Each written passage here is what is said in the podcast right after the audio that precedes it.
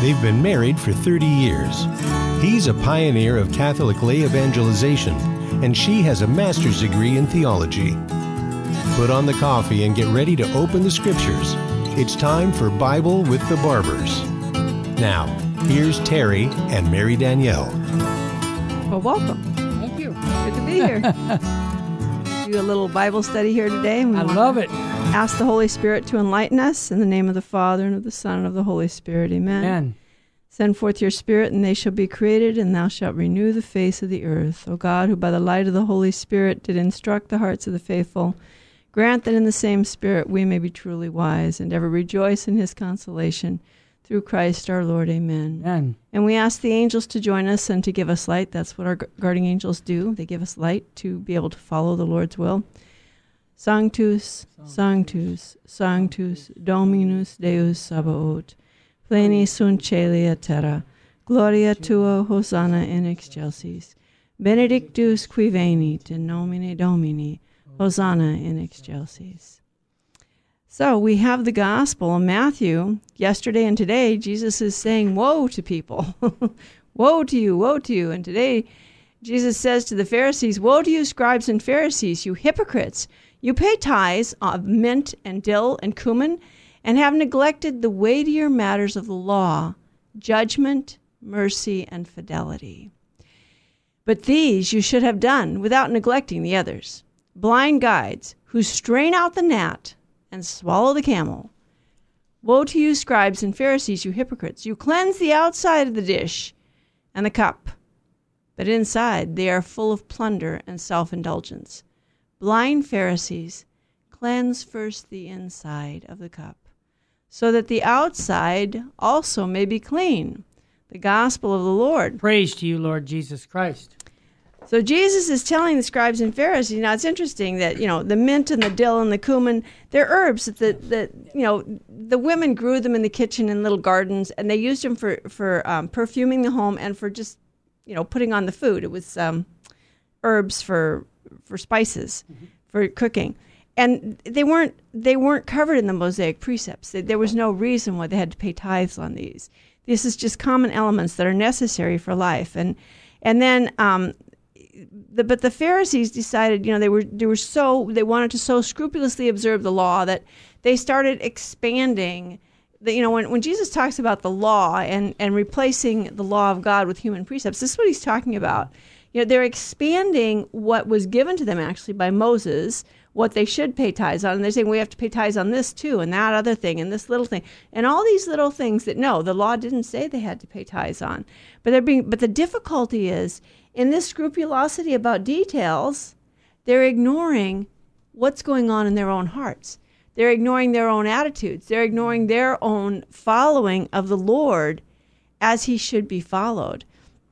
And they're ignoring sin in their lives and and majoring on these little things. It's kind of interesting because in our own day, That's what I was going we have this whole thing about abortion. Oh, it has to be legal. We have to let these women kill these children because obviously children are the cause of the problems in their life. And if they have this child, it's just going to cause them more problems. And no, um, letting someone neglect their duty never never helps them solve their problems. It only causes more problems in their lives. When you know when a woman is pregnant, she doesn't need help to kill her baby. She needs help to support her baby, and she needs the support that she needs to know that she can do this. But what happens is then what do we do? We make car seat laws where children up to six years old or 14 pounds have to be in a car seat. And you're like, or it's more than 14 pounds. I'm sorry, what is it, 30 pounds? And you're like, wait a minute, what is going on? And, and what happens is because you're killing the children on one side, then you have to try and overcompensate on the other side. And then you have instances where families, where the children are taken away by the Department of Protective Services, where there isn't an issue. There's not an issue at all. And eh, then, then you have other instances where children are being beaten to death and they're left with the parents who will beat them to death. It's, it's just, you, you can't kill your children through abortion. But this is the kind of thing the Pharisees were doing. They were paying attention to these little details of, of the, um, the you know paying tithes on little things that didn't matter and weren't in the Mosaic law. They added to the Mosaic law, and then they're they're neglecting other things. They're neglecting what they shouldn't neglect, and that is being faithful to the Lord and not rejecting his law, of keeping his law and being charitable to their neighbor. And then he goes on, you know, the, the, the scrupulosity of the Pharisees, the, the strain out a gnat and swallow a camel. Well, it was all insects were considered unclean. So obviously, if you had an insect land in your drink, you couldn't drink it. So you got to strain it out. But the deal is, you know, while they're doing this, they're committing serious sin. They're judging other people and condemning them and putting them down. Mm-hmm. And this is not, this is serious. It's not a little thing. So Jesus reproaches the hypocrisy in their religious practice, and he goes on to indict their two facedness in the matter of morality. Okay, the Jews used to perform elaborate washing of plates and cups and tableware and the linens, and they had all these regulations. Okay, mm-hmm. but Jesus is saying, what, what's going on in your heart? Are you willing to clean out what's going on in your heart? And oftentimes this happens to us too. We have something in our life that we're not really willing to uh, detach ourselves from. And so then we start examining all the consciences of the people around us so that we don't have to look deeply into our heart and acknowledge that, you know, there's something in my life that I need to change. There's something in my life that's offensive to God. And I need to change that. And sometimes it has, you know, it's funny because sometimes we think, oh, it must be some big horrible sin. And sometimes sometimes it's more our interior attitudes, our attitude towards other people. I'm better than them, or they're worthless, they're no good, they don't deserve to have a chance. They don't oh, they don't? God gave them life. Did he give them a chance? You know, the prodigal son, the older son said, What? How dare you, father? This son of yours, this, not my brother, this son of yours has gone through your property with loose women, and you're going to welcome him back and mm. give him the fatted calf. How dare you do this? Mm. And the father is saying, Your brother was dead, and now he's alive. He's repented, he's come back. We have to rejoice. And do we act this way toward others? Or do we say, no, that person goofed or they made a mistake, and you know what? They're going to have to live with it for the rest of their life. And for the rest of their life, every time I see that, I'm going to rub it in their face and tell them how no good they are and how weak they are and how worthless they are. Well, that's not Christ. And that's not his attitude. And this is what the kind of things the Pharisees did. They put themselves above, the, above other people and they looked down on other people. And it's obvious if you read the Gospel of John, it becomes very obvious and evident because the Pharisees say things like, Oh, so you believe the, the guards when they don't bring Jesus in? Oh, so you're going to believe in him too?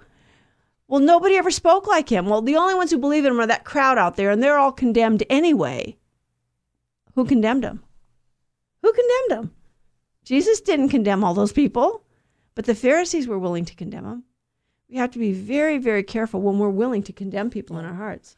It's I also, right. I also think that this reading applies to all of us in the church today when, if we look back, what influence are we having on the secular world? Who's influencing who? And in the early 300 years of the Christianity, the first 300 years, one of the ways that we Christianized the culture is because of our love, that we walked the talk. Yeah. And I'm pointing the finger at myself, you, everyone. Is there enough evidence to convict us if we were in court that we're to Christian. be a follower of Jesus Christ? Amen. And I think of that, and I think that the world right now is in desperate need of meaning and purpose. Yes. And what I find right now is we just want to get along. And I hope that can change. Yeah. In other words, like you mentioned about abortion, same sex marriage, who am I to speak up? Well, earlier in our week, we had a gentleman come up and he spoke up at his parish about, you know, transgenderism and saying that we don't, as Catholics, uh, believe that that's a legitimate option that we God made male and female. That's the biblical version. Right. And he spoke up and he was able to convince the church at the local parish to not apply that. In other words, to go back to the fundamentals. And I think that you know, they always have that saying people don't care how much you know until they know how much you care. But when we see problems, whether it's inside the church, moral problems, inside or outside, we have to, by example first, say that I'm going to live it in my own marriage, right. in my own family, right. and then I can take it outside my family, one right. family at a time. Right. And, and if we're not living it, how can we give it to others? And how can we be a light good if we point. don't if the light isn't in us, if we don't have the light of God's love and, and grace Yeah. shining in us, in our souls, how can it shine to others? And that's, you know, we, we need to examine our own lives and we need to, the charity begins at home. And Mother Teresa said that oftentimes. People would come to help her and she'd say, you know, you need to, you need to be charitable to people in your home Right. you know and that's we do. We need to practice charity toward one another. And in, in charity we don't tear one another down. Mm. We build each other up in the lord. Say only the good things men need to hear things that will truly build them up in the lord. And that's what the lord did. He now granted if a person was a hypocrite and, and was putting other people down and refusing to admit their own sins he'd he'd face them with it face to face. But the woman caught in adultery, he doesn't condemn her. He says, Woman, go and sin no more. And remember, that's part of it. When we repent of sin, we have to make a firm purpose of amendment. We're not going to do this again. Right. We have to avoid the near occasion of sin. If a situation has led us into sin, we need to do everything we can to get out of that situation and avoid it in the future. Well, I'll give you a, a tip called custody of the eyes.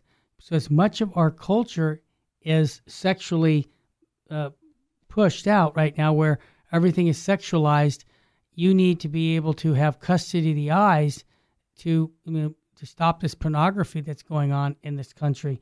And so, what my wife is mentioning, I think, really is it's the universal call to holiness.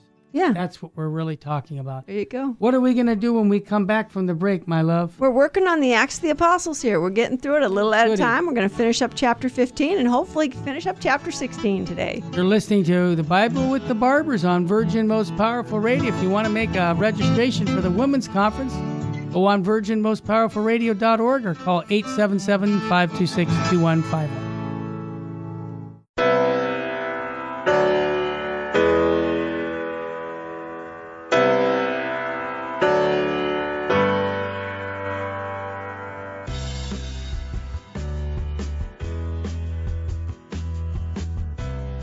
Hi, this is Barbara Nicolosi, and we're having a women's conference here at the Sacred Heart Chapel in Covina on September 7th, 2019. This is going to be a great, great day for you to come and meet a bunch of new friends, wonderful Catholic women who want to deepen their Catholic faith and their understanding of themselves as women. You know, this era right now that we're in, so much confusion. What is it to be a man? What is it to be a woman? You know, the Catholic Church has a lot to say about this, and we're going to hear about them. We're going to hear about John Paul II's letter on women that he wrote from Mary Danielle Barber is going to talk about that. She's going to talk about Mary as a model for all of us.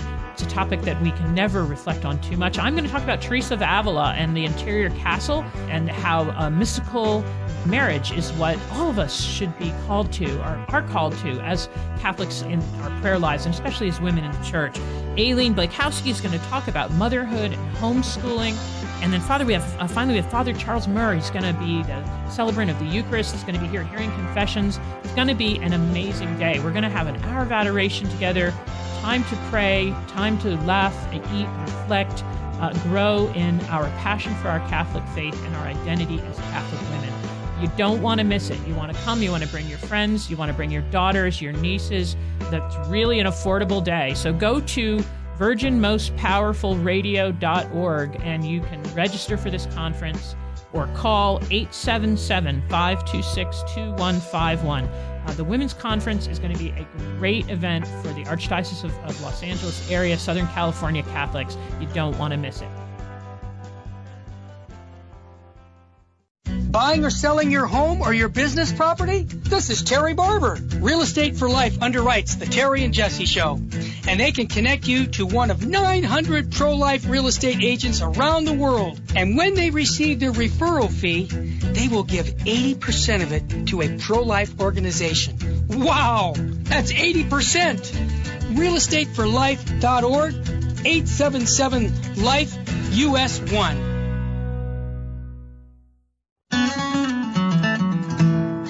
Now back to Bible with the Barbers.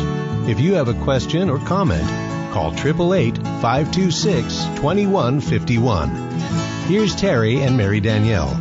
Welcome back here. And at the end of chapter 15 of the Acts of the Apostles, Paul is um, and Barnabas, Paul decides that they should return to the cities where they had proclaimed the Lord to visit the people and encourage them.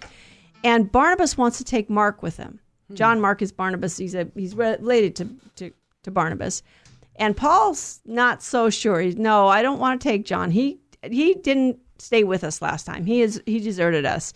So Barnabas will says, Well, wherever I go, I'm gonna take John Mark for now. And Paul says, Fine, then I'll take Silas with me and you mm-hmm. go.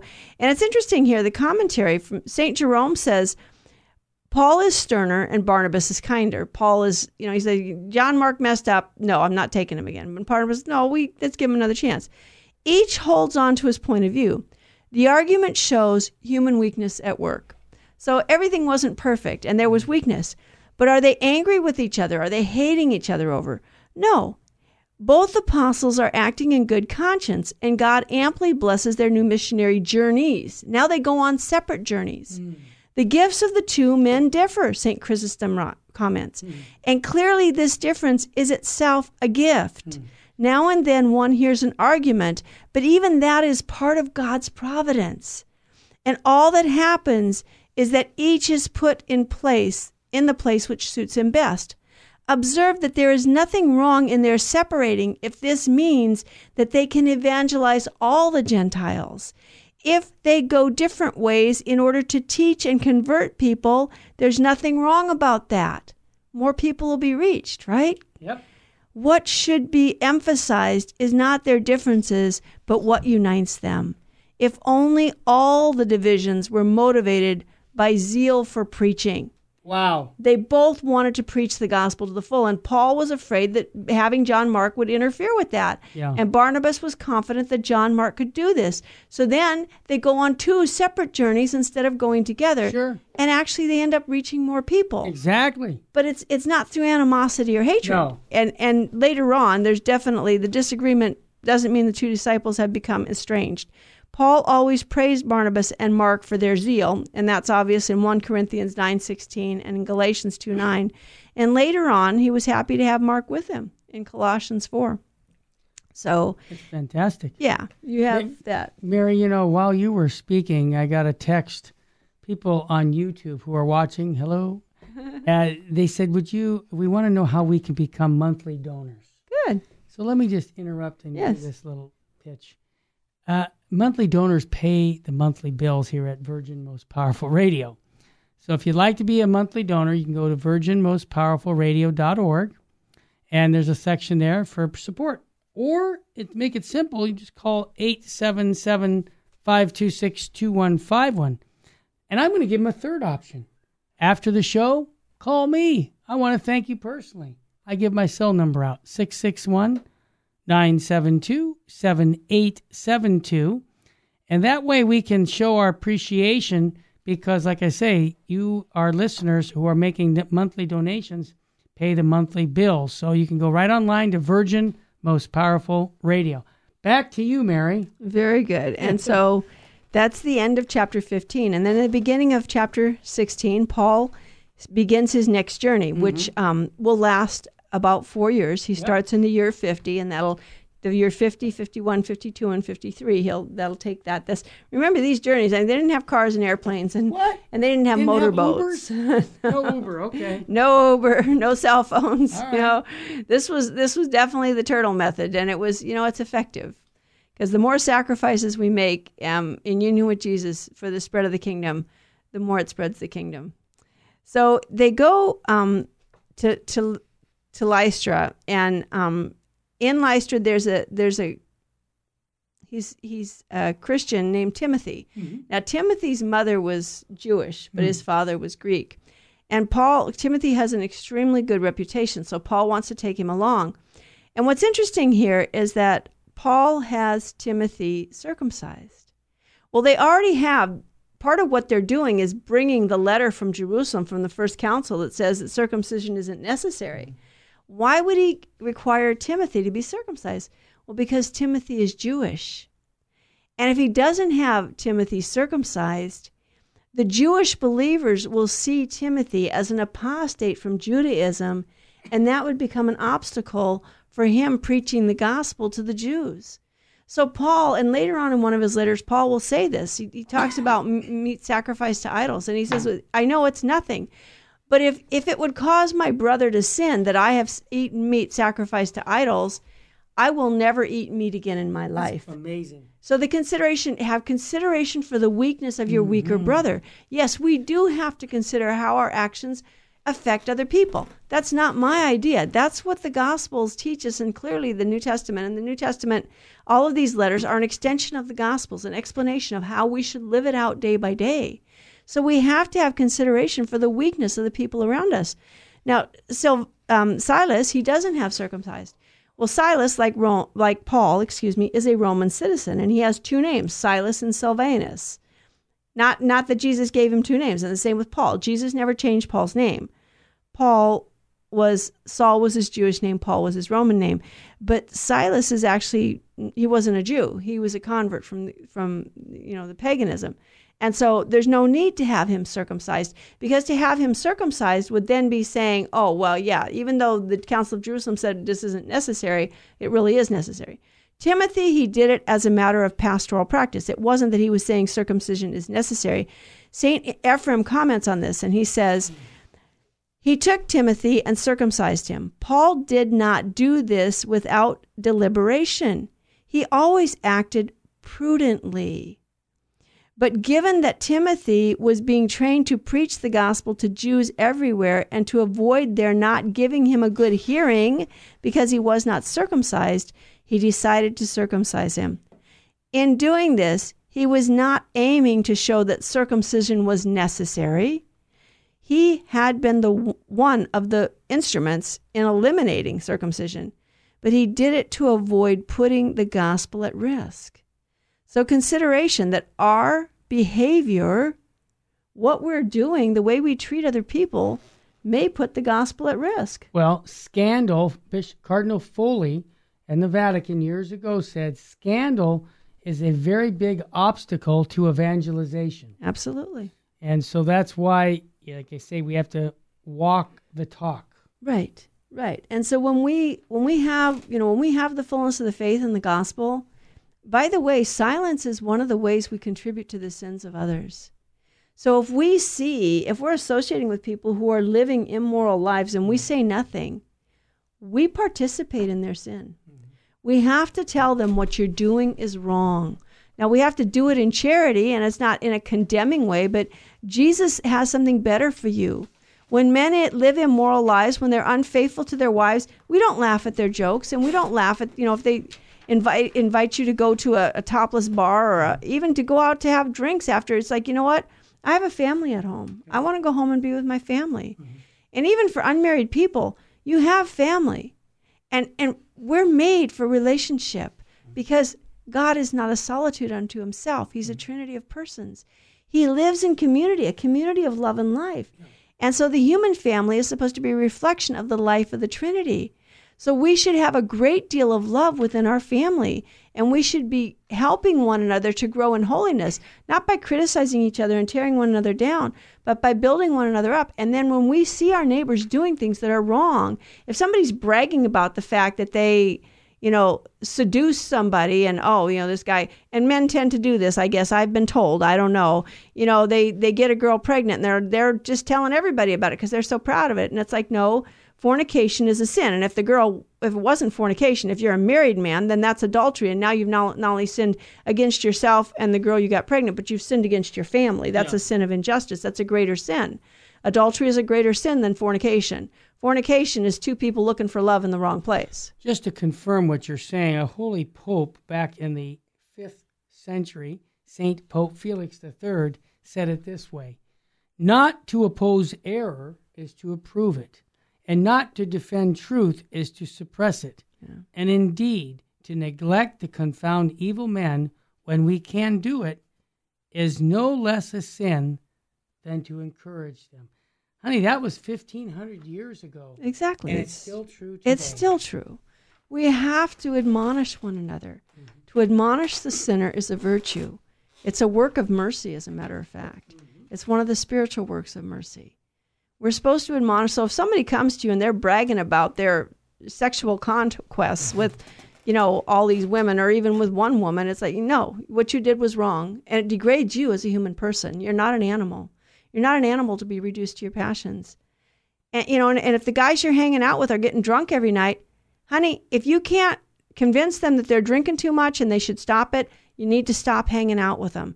We avoid the near occasion of sin. If I'm living in a circumstances where I am being tempted to commit sin, I need to look at the circumstances and change the way I'm living. We avoid the near occasion of sin. You know, part of the firm purpose of amendment is that avoiding the near occasion of sin, that I'm going to change the things in my life that are causing me to sin.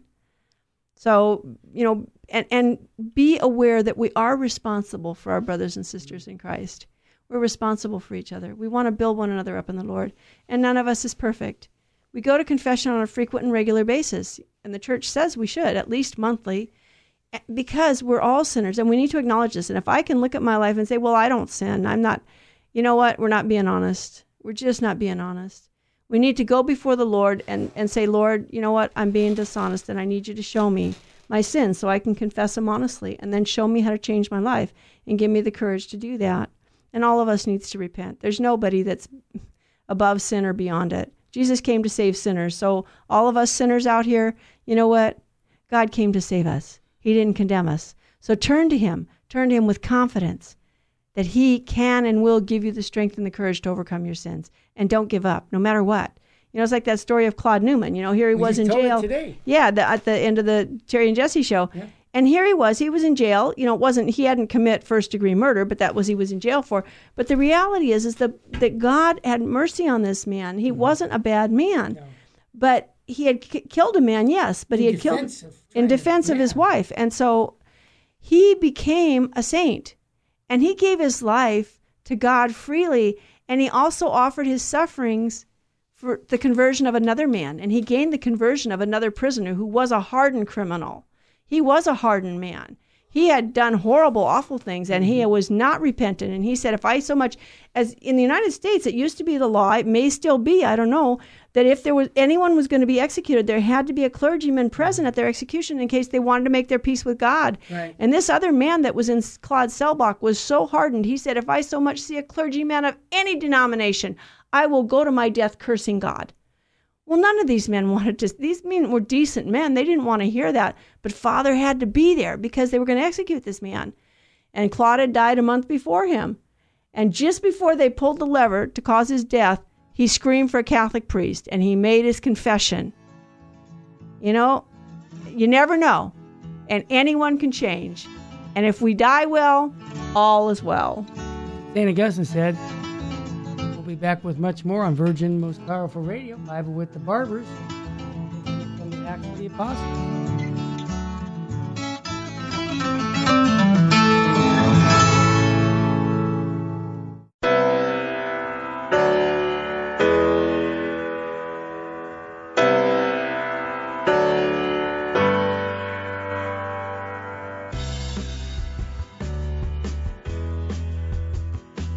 Welcome, Daniel. You're on the line. What's on your mind, brother? Hi, I just wanted to share a testimony about Virgin Most Powerful Radio. I had a buddy at work who, you know, he's a lukewarm Catholic guy, and I wanted him to start listening to the Terry and Jesse show. So I kept telling him to download the app, and he kept putting me off. So one day I grabbed his phone and I downloaded the app for him. I went on vacation, and you know, I kept telling him to listen to it. He was kind of put me off. I came back from vacation. He comes to my cubicle and he says to me, "Hey, man, I've been listening to Terry and Jesse show, and it's great." and it's uh, made a big impact in his life. The guy, he's going to weekly adoration a couple times a Wow. week. He goes to the mass in the morning. Mhm. Uh, he's uh, on fire Catholic, and he promotes uh, the Terry and Jesse show and the Virgin Most Powerful Radio. Wow. Daniel, what a testimony. And I want to encourage our listeners to get those cards by going to virginmostpowerfulradio.org and uh, do what Daniel's doing. Go out and spread the faith by inviting people to listen to Virgin Most Powerful. Daniel, thanks for your testimony, brother. God love you. You're welcome.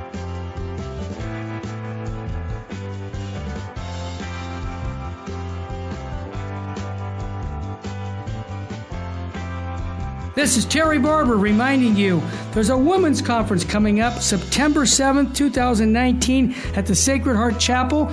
Mary Danielle Barber will be speaking along with Barbara Nicolosi. They're going to be talking about true femininity, be who you are. This is going to be for your daughters, your mothers. Every woman should be at this conference. And the way to do it is go to virginmostpowerfulradio.org or call 877 526 2151. Buying or selling your home or your business property? This is Terry Barber. Real Estate for Life underwrites the Terry and Jesse Show. And they can connect you to one of 900 pro-life real estate agents around the world. And when they receive their referral fee, they will give 80% of it to a pro-life organization. Wow! That's 80%! realestateforlife.org 877 life us 1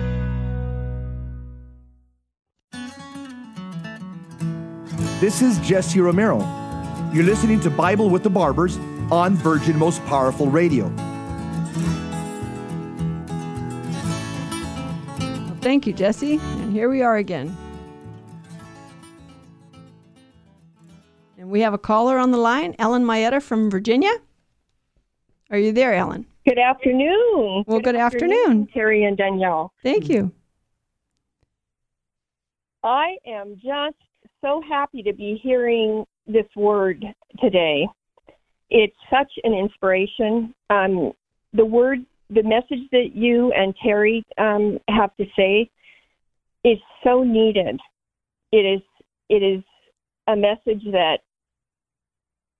really struck home to my own heart because of my late husband, who God rest his soul, passed away a little over four years ago. Mm-hmm. And I remember him telling me before he died that his greatest regret that what was that he had not become more holy sooner. Wow. So wow. this message that that you're offering is not only so needed um, at this time, but what I would have to say in addition to that is heed it, heed it. Yeah sooner than later. Amen. Because the priest that he told that to mm-hmm. told him that that is a regret of most people when they're dying. That's right. Is that they held it off their their wow. personal holiness, their wow. their call to become a saint. Wow. And so it made me think of that, and I wanted to thank both of you, well, and you. to find out how I can give monthly because I would love to do that because this is such an important. Well, God bless you. That, God bless yeah. you, Ellen. So I, I knew your husband quite well, so I'm going to make a big plug. Richard was a holy man. I used to go see him, folks, uh, when you lived in Covina on a regular basis, and he was a very spiritual man, but he also was very sharp on what was going on in the church and uh, yeah, he gave me a lot of good advice. So, Ellen, I hadn't heard from you in a while, and I'm just grateful that you called yeah. in. And if you want to be a monthly donor, just go online to virginmostpowerfulradio.org, and there's a section there for monthly for support, or call the toll free number 877 526 2151. Excellent. Thank you so thank much you for calling. Thank you for calling. God bless both God bless of you. you and your family. Well, thank you. Please keep You're us in warriors, prayer. I'll tell you. Oh, God is good. So Full Thank sheen you. ahead. Yes. Full sheen ahead. Praise God. Thanks. Yes, God yes. bless you, So Ellen. hope. Thank you. You Bye God bless you. Bye bye. That's what it comes down to. Yeah, you know, it, if if you if you pray well, you will live well. If you live well, you will die well. And if you die well, all will be will be- well. That's St. Augustine. You know, it, it's not holiness is not the option of the few. It's the simple duty of us all. We're all called to it, and that's something that comes up here in the commentary on today's. You know, Paul goes out. They're they're going to deliver the letter from the Council of Jerusalem, and it's interesting because um, as they went on their way in the cities, they delivered to them the decision from the Council of Jerusalem, and the churches were strengthened by this, and their faith was increased. And it, it suggests that the, the people simply were obedient in a spirit of joy their spirit of obedience and joy. It just permeated everything that they did. And it's like the apostles have spoken. This is what Jesus wants. It's clear. And sometimes, you know, 2,000 years later, we're like, eh, you know, well, maybe the apostles have spoken. Maybe it's clear. Maybe I'm not getting it right. Well, you know, everything which a lawful council lays down merits and demands acceptance by Christians because it reflects, as the Council of Trent teaches, the true and saving doctrine which Christ taught. The apostles then handed on and the Catholic Church, under the inspiration of the Holy Spirit, ever maintains. Therefore, no one should subsequently dare to believe, pr- preach, or teach anything different. So we hold fast to the teachings of the Church. And the Council, even Vatican II, didn't change anything in the Church. And some people say, well, it's ambiguous. Well, it's interesting. Read the documents. And this is what Pope John Paul II told us. He said, Take in your hands the documents of the Council, study them with loving attention in a spirit of prayer to discover what the Spirit wished to say about the Church. And if you look at the footnotes in Vatican II, it is so rooted in tradition, sacred tradition with a capital T. It doesn't deviate. Yeah, maybe things weren't as clear as we wanted them to be. But you know what's interesting? If you study the history of the church for the last 150 years or so, maybe a little over 150 years, we had holy, saintly popes who taught us clearly in season and out of season what the church wanted. And then at Fatima, Our Lady appeared and she said, Stop sinning, do your duty, stop offending God who's already too much offended, make reparation to Jesus in the Blessed Sacrament, make reparation for the sins committed against the Immaculate Heart of Mary, pray for the conversion of sinners and the conversion of Russia. And how many people listened? How many people did it? You know, God will not be mocked. And if we don't listen, He'll take the gospel away from us and give it to someone else who will bear fruit. Well said. And we talked about interpreting Vatican II with a hermeneutic of continuity. What that really means is you do the homework Mary Danielle just talked about by looking up the footnotes. And if something is ambiguous, here's the bottom line interpret it in light of the continuity of the faith. And I'm going to be politically incorrect. I'm just going to say it that I don't care if a bishop, priest, a pope can't change what Christ taught when it comes to the Ten Commandments, because that's what Jesus Christ, the scriptures have taught. And so interpret that in the perennial teachings of the church. So there's much ambiguity right now in our church today. Let's just be honest. We have a lot of people saying a lot of things. Right. But I want to tell our listeners you can be grounded with the Word of God, the Catechism of the Catholic Church, and what the church has always taught. The perennial teachings go back to that, and the ambiguity should go away. Right. And we have to live strongly the moral teachings of the church. It's interesting. I read Dr. Conrad Baars' book, mm-hmm. his autobiography. It's called The Doctor of the Heart. Mm-hmm. It's Baars, B A A R S, mm-hmm. Conrad Baars. And in there, he mentions that, you know, we were all shocked. The world was shocked at how quickly France fell to the Germans. I mean, they had more firepower, they had, you know, more technology, they were and yet they just crumbled. They didn't have the, the will. They didn't have the will. And what Conrad Baars pointed out, and I didn't know this, is that the French society had adapted the contraceptive mentality yep. 150 years earlier than World War II. Yep. And it's like, oh my word, it breaks your will. When you start saying that I'm here in this life to live for pleasure and that's what I'm about, and children are an interference with that, and so they're the cause of all the problems in the world. You know, children call for sacrifice. They call for us to be strong and manly and and womanly and to be say no to ourselves and to be raised above the level of an animal to be able to say, no, I will give up my own needs to serve someone else who needs me more. And when we start saying children are the cause of the problems, then we're just living for ourselves and we become weak and we become incapable of sustaining a fight against an enemy.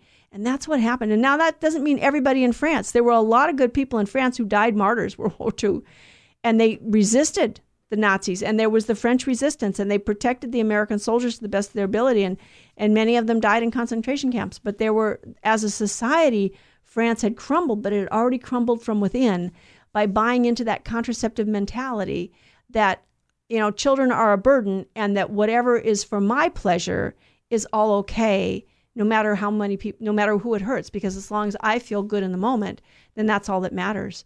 And that's we have to fight against this because we're being duped into this same mentality now in the 20th century in America. And Abraham Lincoln predicted America will not be taken down from enemies from without, but it will be taken down from enemies from within. And it's the same in the church. If the people of the church do not live the gospel to the full, then the church in any particular country will cl- crumble and be lost. But the church itself will not be lost. Jesus promised that he would be with his church until the end of time, and the gates of hell would not prevail. But are we willing to follow the church? Are we willing to die to ourselves and become the saints? Are we willing to take up the cross daily and follow him? This is where it's at. Jesus didn't come to eradicate human suffering. He came to fill it with his presence, and we're called to take up his, the cross daily. And St. Paul did. In these missionary journeys, he definitely took up his cross. And it's interesting that Paul got sick at Galatia. Now, he doesn't say it here in the Acts, but in his letter to the Galatians, he mentions to them the reason the gospel was preached to you is because I got sick mm. and I got stuck and I couldn't go anywhere. But he didn't sit down on his, his laurels and say, Oh, how sad, I can't do my missionary journey. No, he preached to the people of Galatia and they received the gospels. So his illness became an event whereby which he was able to evangelize a whole city. And uh, praise God, you know, this is oftentimes when we face adversities, we say, Oh, the devil, the devil. Say, well, wait a minute. What's God doing here? What is God's plan in this adversity? Maybe he's trying to free me from attachment to my own preconceived notions and ideas. Maybe He wants to give me a greater degree of glory by allowing me to suffer with Jesus Christ. Maybe He's going to bring great fruit that I'll never see.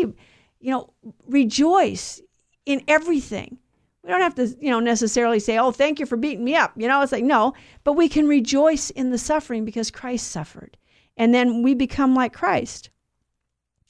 So Paul and his his companions they go on and they it's interesting because they preach the gospel and where they preach the gospel even you know the, the people to you know what must i do to be saved i must accept the lord jesus christ but not just accept the lord jesus christ they baptize the people they preach the gospel to them and then they baptize so they're the conviction that Paul and his companions have about what they must do is the way every Christian, called as he is at baptism, should feel about his vocation to imitate Christ and therefore be apostolic.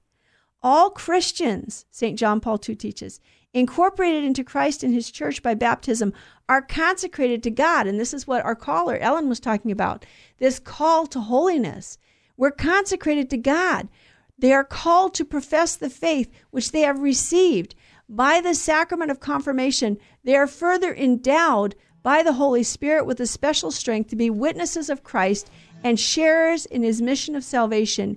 Every lay Christian is therefore an extraordinary work of God's grace and is called to the heights of holiness.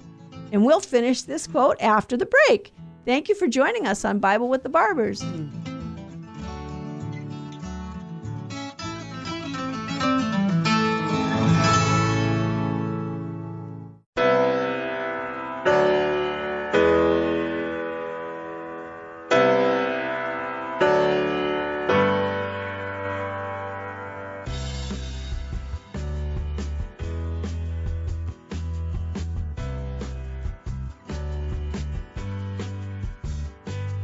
This is Terry Barber reminding you there's a women's conference coming up September 7th, 2019 at the Sacred Heart Chapel. Mary Danielle Barber will be speaking along with Barbara Nicolosi. They're going to be talking about true femininity. Be who you are. This is going to be for your daughters, your mothers. Every woman should be at this conference. And the way to do it is go to virginmostpowerfulradio.org or call 877 526 2151.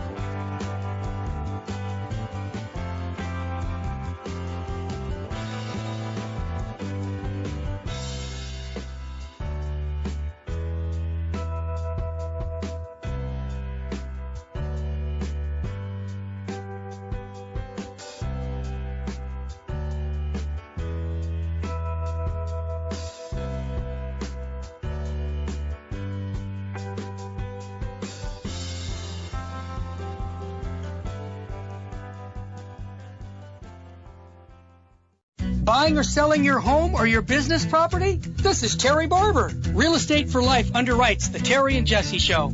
And they can connect you to one of 900 pro life real estate agents around the world. And when they receive their referral fee, they will give 80% of it to a pro life organization. Wow! That's 80%!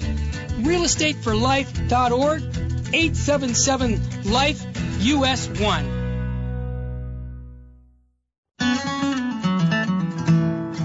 Now back to Bible with the Barbers. If you have a question or comment, call 888 526 2151. Here's Terry and Mary Danielle.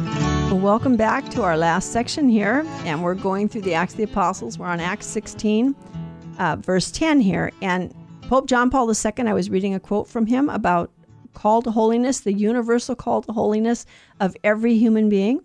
Sometimes laymen and women do not seem to appreciate the full dignity and vocation that is theirs as lay people.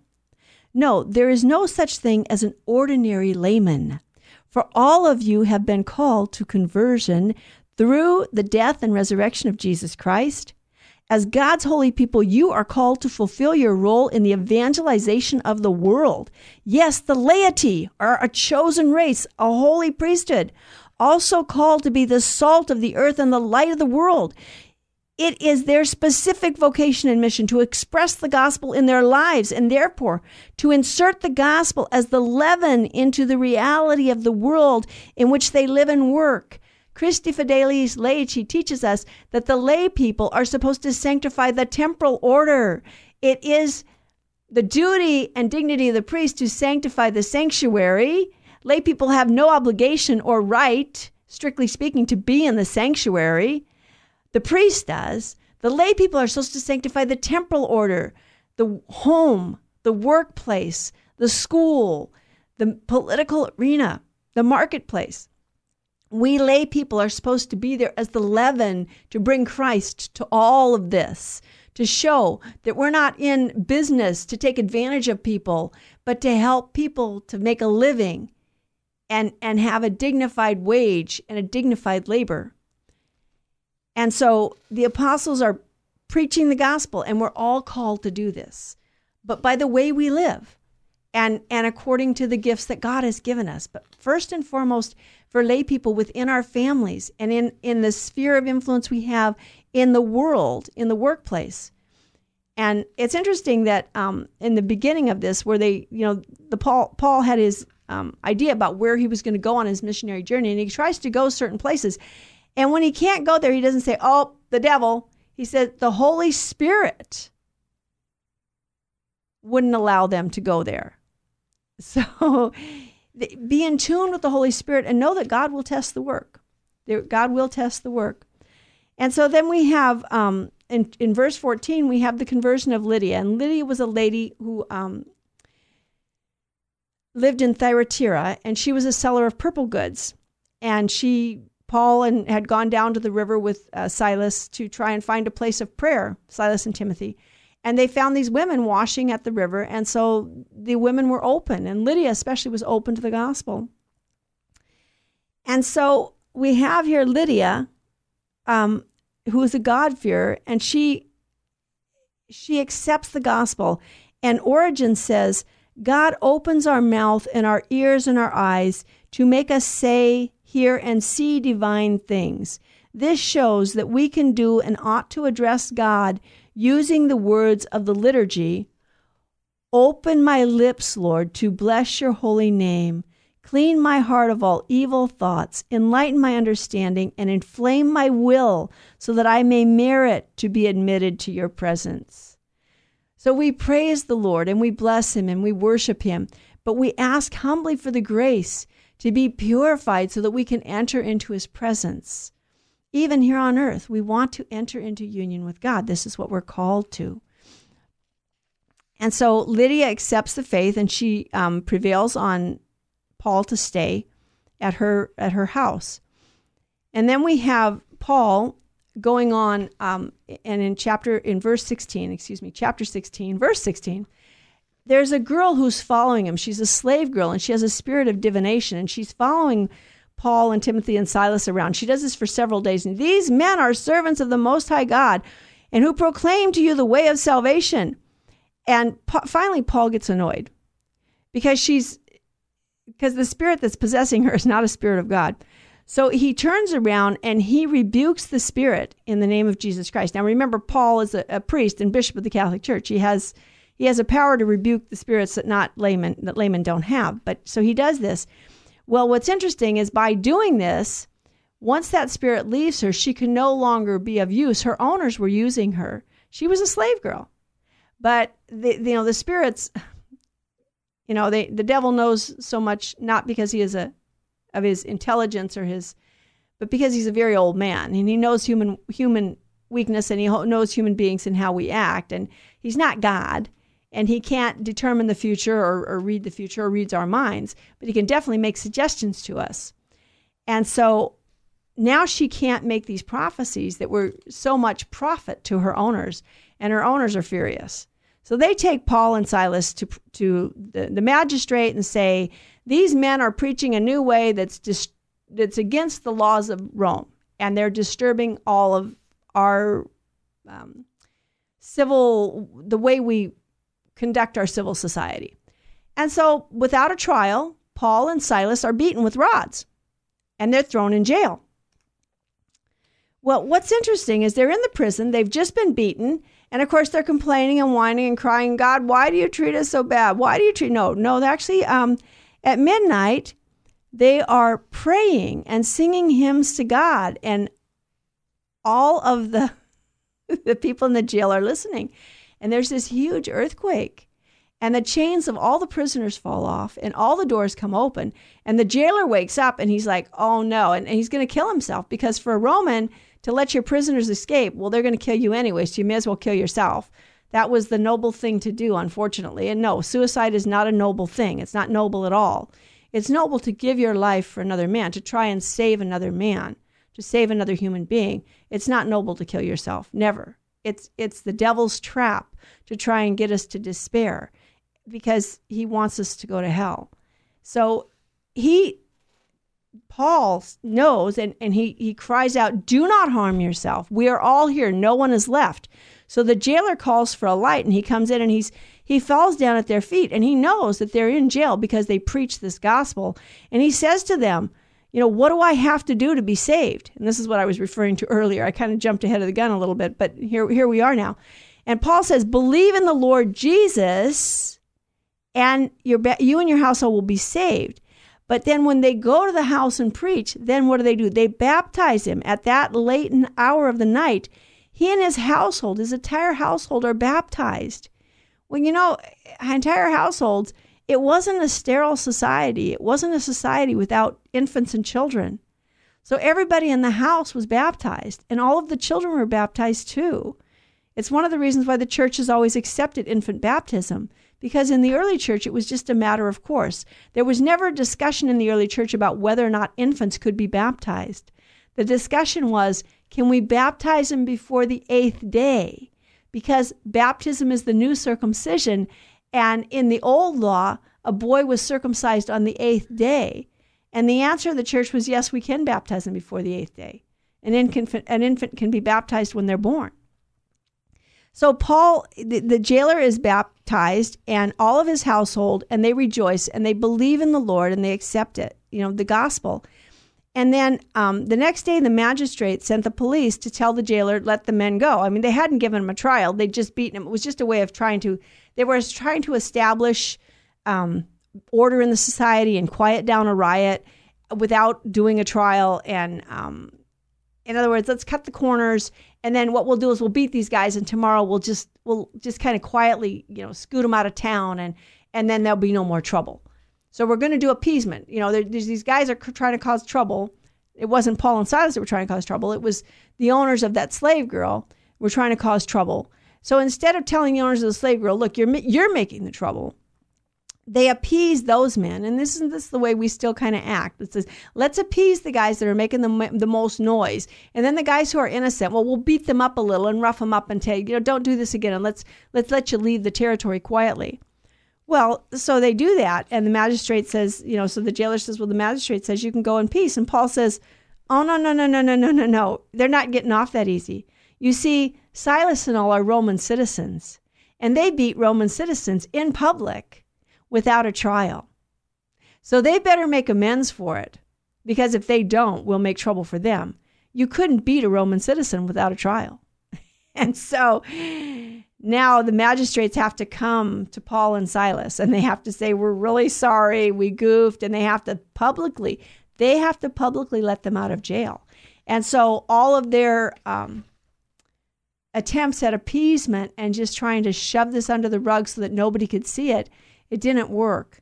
It's interesting. Paul uses his Roman citizenship to the hill. He never, he doesn't talk about it unless he needs to. But when he needs to, he never passes up the opportunity to use his Roman citizenship as a way to further evangelize and to spread the gospel to new places. And this isn't the, the, this isn't the only time he does this, but he uses his citizenship and he also uses his citizenship to insist on his human rights. You didn't have a right to beat me publicly without a trial. This was against your own law. I'm a citizen of Rome. And he didn't buy his citizenship. He was born in Tarsus, and Tarsus was a um, what do you call that? a province of Rome. And by the very fact that he was born there, he was born a citizen. So he had certain rights, and he knew his rights, and he definitely exercised his rights. So we we see here that we're all called to holiness, and we're all called to evangelize, each according to the gifts that God has given us within the church and the duties of our state in life the lay people are called to sanctify the temporal order. The priests are called to sanctify the sanctuary. No layperson has a right to be in the sanctuary, and it's not our duty. We need to pray for more priestly vocations, and we need to pray for the priests that have been called, because there's always going to be there's always going to be a tax on the priesthood. There's always going to be a tax on anyone who tries to follow Christ, but particularly on the priest because of the influence he has. You know, if you get a priest to fall, you scandalize a whole parish. If you get a bishop to fall, you can scandalize a whole diocese. A lot of souls fall away. And that's one of the difficulties in our own time. So many are being scandalized by the actions of men who were ordained priests who never should have been, who weren't ordained in order to serve, but were ordained in order to try and change what the church taught. Now, that doesn't do away with the church. The church is still here. Jesus Christ is still with his church. And the church is still strong. She may be smaller than she was, but let's be faithful to the Lord and let us turn to the Lord and let's not leave the Lord because of the scandalous behavior of those around us. Scandals will always be there, Jesus said. Woe to those through whom they come. Pray for that. Pray for the pray for people who sin. We are, we're all sinners. Let's pray for each other and beg God. You know, let's go to confession. Don't wait make yourself an appointment today or go today if you can. Go call a priest and go to confession. I know in the Diocese of Los Angeles, our priests are on convocation, uh, the diocesan priests. We have lots of lay order, um, religious order priests who are still available in the diocese. You can go to confession. So do that on a regular basis. Thank you for listening to Virgin Most Powerful Radio. Please pray for us, pray with us. And if you can support us, call 877 526 2151. Sign up for the Women's Conference that's coming up really quick. September 7th. We look forward to seeing you there, and we hope to see you next week on Bible with the Barbers. St. Faustina's Prayer for Priests. O my Jesus, I beg thee on behalf of the whole Church, grant it love and the light of thy Spirit, and give power to the words of priests, so that hardened hearts might be brought to repentance and return to thee, O Lord. Lord, give us holy priests Thou thyself maintain them in holiness. O divine and great High Priest, may the power of thy mercy accompany them everywhere and protect them from the devil's traps and snares, which are continually being set for the souls of priests. May the power of thy mercy, O Lord, shatter and bring to naught all that might tarnish the sanctity of priests. For thou canst do all things. Amen. Virgin Most Powerful, pray for us.